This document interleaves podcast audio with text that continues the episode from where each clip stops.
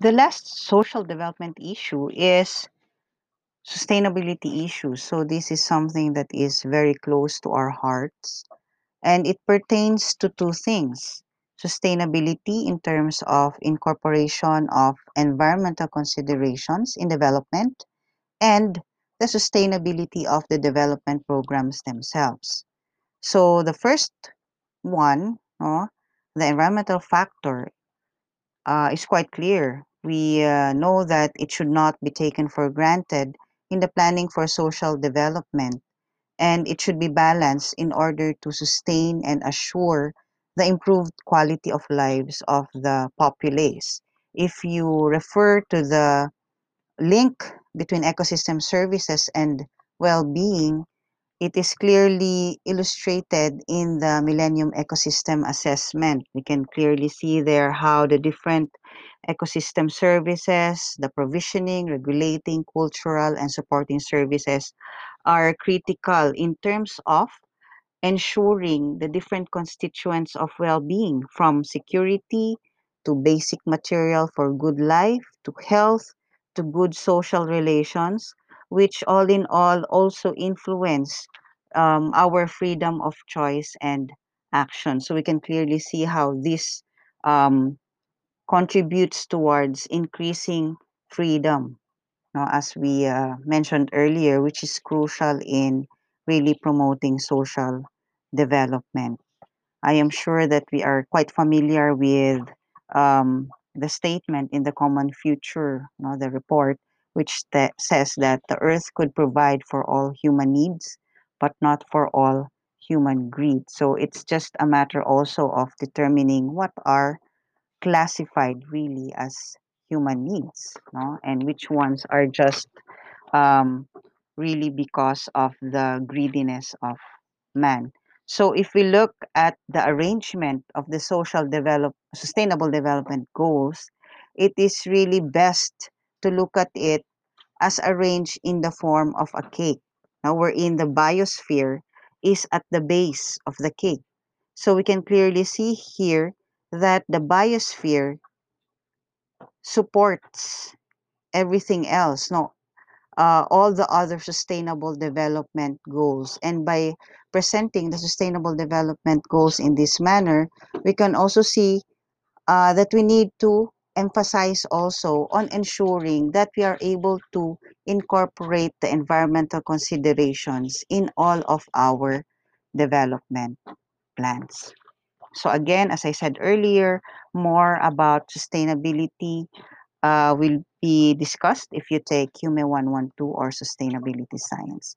Now, the second aspect when it comes to sustainability issues uh, pertains to the continu- continuity of development programs and sustaining the gains after the project has ended, funding has ceased, or donors or external agents have left the beneficiary. So this is also linked to the issue of participation. How much um, participation does the community have in the development initiative or program being implemented?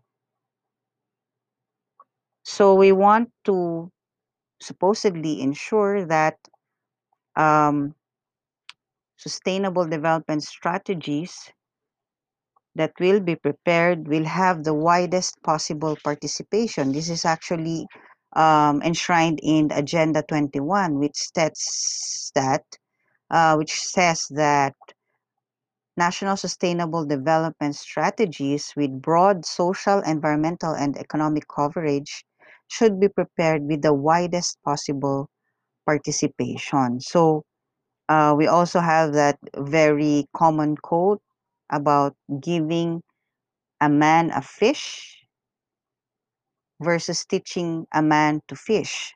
So it's a matter of ensuring that the programs we implement has the widest participation up uh, starting from the development and design of the uh, program which should be based on the actual profile and needs of the community up to the implementation monitoring and evaluation because but only by ensuring maximum uh, citizens' participation, can we also ensure that they have ownership of the program?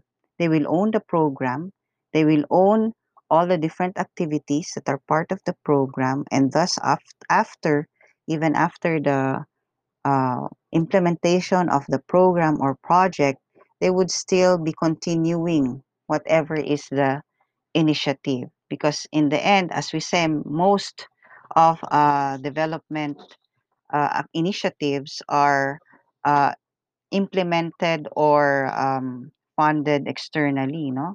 So uh, our development workers, yeah, when we have the NGOs, the private groups, they would not stay in the community for a long time. So we need to ensure that the community will own the project and the program. They know about the project and the program, and they will be willing no, and will voluntarily continue with the program. Now, that will only happen if they are part uh, of the designing and the planning, implementing, and uh, monitoring and evaluating the the project or the program. So it's also important that we are able to empower them so that when you leave the community, they will really have the capacity to continue on with the initiative. So that is why uh, we promote the development and um, empowerment of human organizations and social institutions so that they will be capable of uh, implementing and continuing with their own um, development initiatives. So uh, we have to bear in mind that um, as external implementers, for example, or developers of um, programs or initiatives, there are times when uh, our initiatives actually do not help the people but hurt them. Uh, there is a book that emphasizes this, although it uh, more of uh, looks at it from a religious perspective, but um, the key points are very relevant to our course because it tells us that um, our initiatives should really help instead of just reinforcing the vicious cycle of poverty and underdevelopment. When we simply focus on providing relief and do not work on empowering the partners, no, the community members, we only keep them or uh, trap them in that pit of helplessness and poverty, no, and they will not be able to move forward on their own. So we not, have to make sure really that uh, when we implement development initiatives, the community is able to participate fully. Uh, they are capacitated and uh, they are able to um, utilize their own capacities in order to continue with the development initiatives. So, uh, based on what we saw earlier no, about the link between the social and the uh, social system, no, and the ecological system, we can say that indeed we can only be able to address social development by using a perspective, a framework that is holistic and integrative.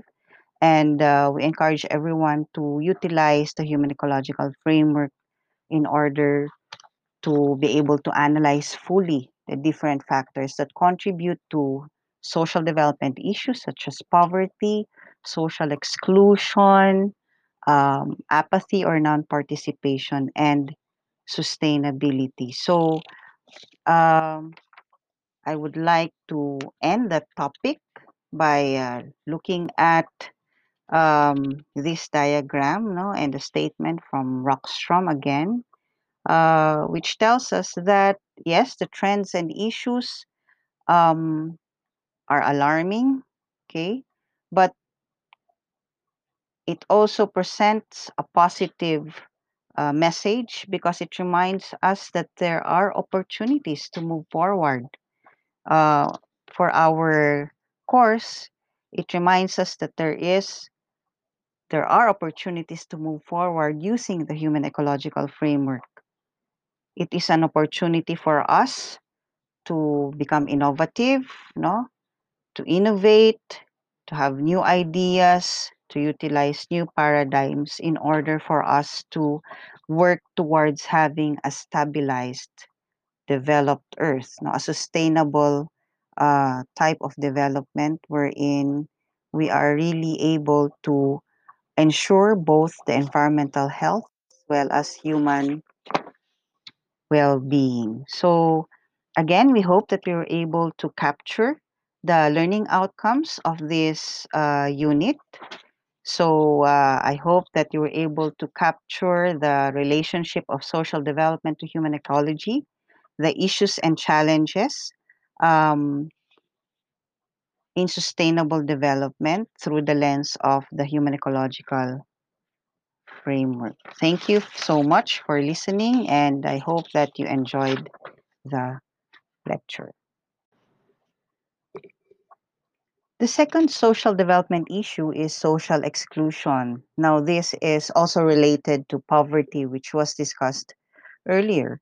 Social exclusion is a multidimensional phenomenon that is not only limited to material deprivation. You are socially excluded when you are unable to participate fully in economic, social, political, and cultural life. So it includes participation in social and political aspects.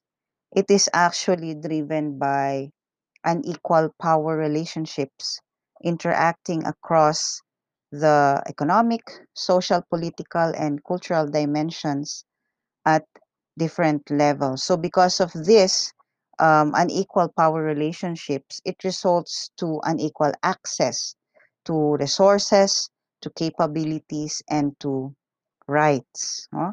We see social exclusion everywhere from uh, farmers that have no voice when it comes to policies, to indigenous groups who become internal refugees. No, we already have uh, seen a lot of examples in the news wherein um, the farmers who are the ones who provide uh, food are the ones that aren't able to access food. No, we had that one incident in Mindanao where uh, the farmers already ra- raided no an NFA facility uh, because uh, they had a lot of um, rice sacks of rice there and uh, they were not being given out even if the farmers were already starving. So we also have for example our uh, indigenous um, peoples no in uh, Rizal uh, wherein their community would be uh, the one submerged due to the establishment of uh, a dam no the Kaliwa Dam. So um, there are instances wherein um, the agencies or the officials would say that they have been consulted, but we will see in one of the other uh, social development issues that uh, these consultations um, many times are not really actual consultations that take into consideration the voice of those that will be affected. So some facts when it comes to social exclusion, we have of course um, women that are socially excluded due to gender discrimination, um, violence. Um, they bear the triple burden resulting from multiple roles in society, you know, as part of the community, as uh, part of the family, you know, while still continuing to shoulder the uh, lioness's share of routine domestic responsibilities. Okay. Um, this domestic burden, of course, restricts their um, time and ability to participate in the labor market, no, to be able to be part of the workforce, as well as to participate in political activities. When it comes to children, we have a lot of social excluded children because of child mortality, malnutrition, and lack of access, of course, to, to education. Um, we have the urban poor and the rural poor, which are excluded because of their lack of access to basic services and um, inadequate resources. So many are unemployed and of course, most often than not, they are not heard in political decision making. And as mentioned earlier, we have uh, the indigenous peoples, which are socially excluded because of uh, issues when it comes to uh, land grabbing no, of their ancestral lands. Um, as I said earlier, we have that Kaliwakanan Dam no, in Quezon and Rizal, which will affect Dumagat communities and their ancestral lands. And of course, we are um, pretty much aware of the issue of discrimination. So we have here a statement by de Rivero, again, one of the uh, authors who is also known when it comes to um, the topic of social development. And uh, he says that socially excluded groups will eventually resort to varied forms of action. So it's very much related to the uh, cycle, no, Filipino cycle of poverty, which we saw earlier um, because as uh, the statement says, no, um, a human group that feels permanently permanently excluded will finally turn upon its predators, resorting to varied forms of treatment, ranging from delinquency to terror- terrorist fanaticism. So you think about the roots of the Abu Sayyaf group, for example, and the Al Qaeda. Uh, try to trace back the history of these different uh, revolutionary movements and uh, you would see that um, most often than not, these are rooted on poverty and social exclusion. Okay. Now, the third social development issue is apathy or non participation. I'm sure we have already heard about the term apathy. Uh, once we entered UP, we are hear the uh, statements that, of course, uh, a UP student is not apathetic. No, we should not be apathetic. Now, in the context of social development, um, we talk about apathy or non-participation because of the importance of citizens' participation. Okay, so our department, which focuses on empowering human organizations and social institutions, sees citizens' full participation in the development process as very crucial in social development because only through the participation of the people uh, will the people be able to influence and be part of the decision making process from planning to implementation, monitoring, and evaluation of a program or project. So um, it would be good to reflect upon some of the development programs being implemented today, such as the 4Ps or the Conditional Cash Transfer Program of the Philippines. Now, if you think about it, does it promote citizens' participation or otherwise? no? So if we talk about citizens' participation, there's actually one way to determine or classify the different types of or levels of participation through the Arnstein's ladder of participation. Okay, so the ladder is composed of eight rungs, uh, with the two lowest rungs representing non-participation, the next three rungs representing what uh, is called tokenism, and the last three rungs representing citizen power. So these different rungs of the ladder show the different degrees of citizens' participation if we look at it in the context of development plans or programs. So non-participation uh, in this rung, okay, initiatives are just in the form of what they call therapy and manipulation. So we can uh, try to think of programs that actually ascribe to this, wherein the real objective is not really to enable people to participate in planning or in conducting programs, but just to enable the power holders to educate or cure the participants. So uh, the belief is that you know uh, it's enough to just um, provide these different types of uh, initiatives because what the people just need is to have the knowledge um, that they do not need. So uh, you can think about some um, programs that really do not address the root of the problem. Okay. So the next level or degree is tokenism, wherein, yes, it is uh, a higher level of participation compared to non participation because uh, people are given a voice. But uh, the, the type of um, participation here is just so that they will feel that they are being heard. So in reality, their voice is not necessarily included in the actual decision making.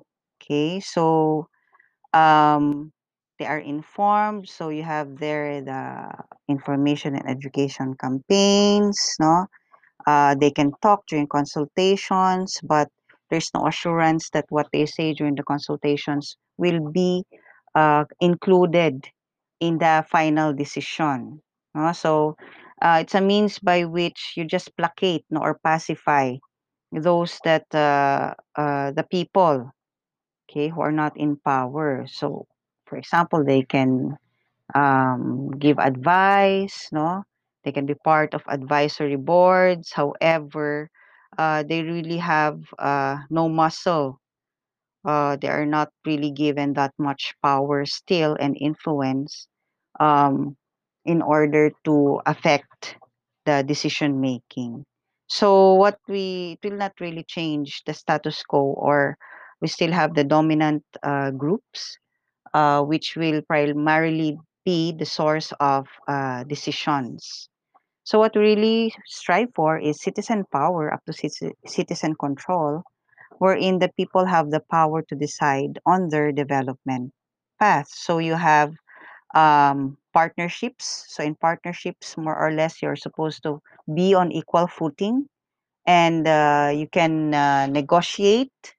So, when you negotiate, you have uh, almost you you also have uh, some level of influence and uh, your opinions or points should be incorporated in the final decision.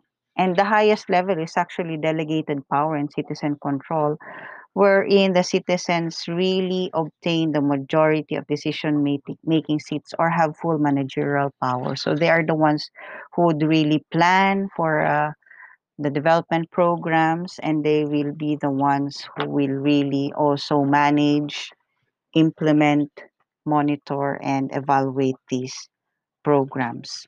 So, citizens' power really is the one that we want to uh, achieve. That is why we are promoting for empowerment, no community empowerment. However, of course, there are still several obstacles um, it's not easy to have the citizens' participation because of several obstacles such as uh, belief systems, no, interpersonal um, obstacles in terms of the uh, differences among the people, no, differences in terms of expectations, the capacity of the people, as well as the bureaucracy. Know, if you don't have a system which really places uh, power on the common people, then uh, uh, it will really not be implemented, especially when we have um, more of a top-down approach to development that uh, merely looks at citizens as recipients only or beneficiaries of particular development programs. So, for example, we have donations, no programs that focus on donations, such as uh, social amelioration. Okay, so these uh, also hinder the promotion of citizens' participation.